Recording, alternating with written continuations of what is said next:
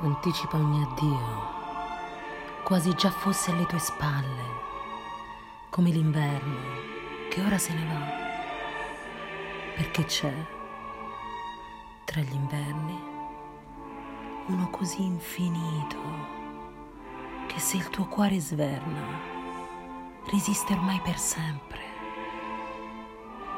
Sii sempre morto in Eurodice e innalzati fino al rapporto puro, con più forza, cantando, celebrando, qui tra effimeri sii, nel regno del declino, un calice squillante che squillando già si infranse, sì, è la condizione del non essere al tempo stesso, sappila, questo fondo infinito del tuo interno vibrare, perché s'adempia intera in quest'unica volta alle risorse esauste, alle altre informi e mute della piena natura, alle somme indicibili, te stesso aggiungi in gioia e annienta il numero.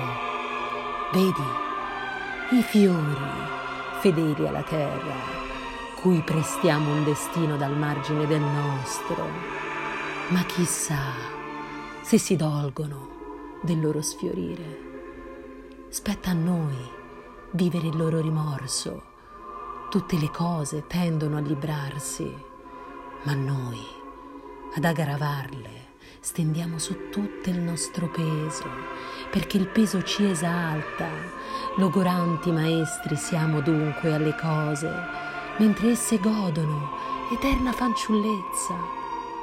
Ma chi potesse accoglierle nel suo sonno profondo e con loro dormire, come mutato e lieve sorgerebbe dall'alvo comune al nuovo giorno.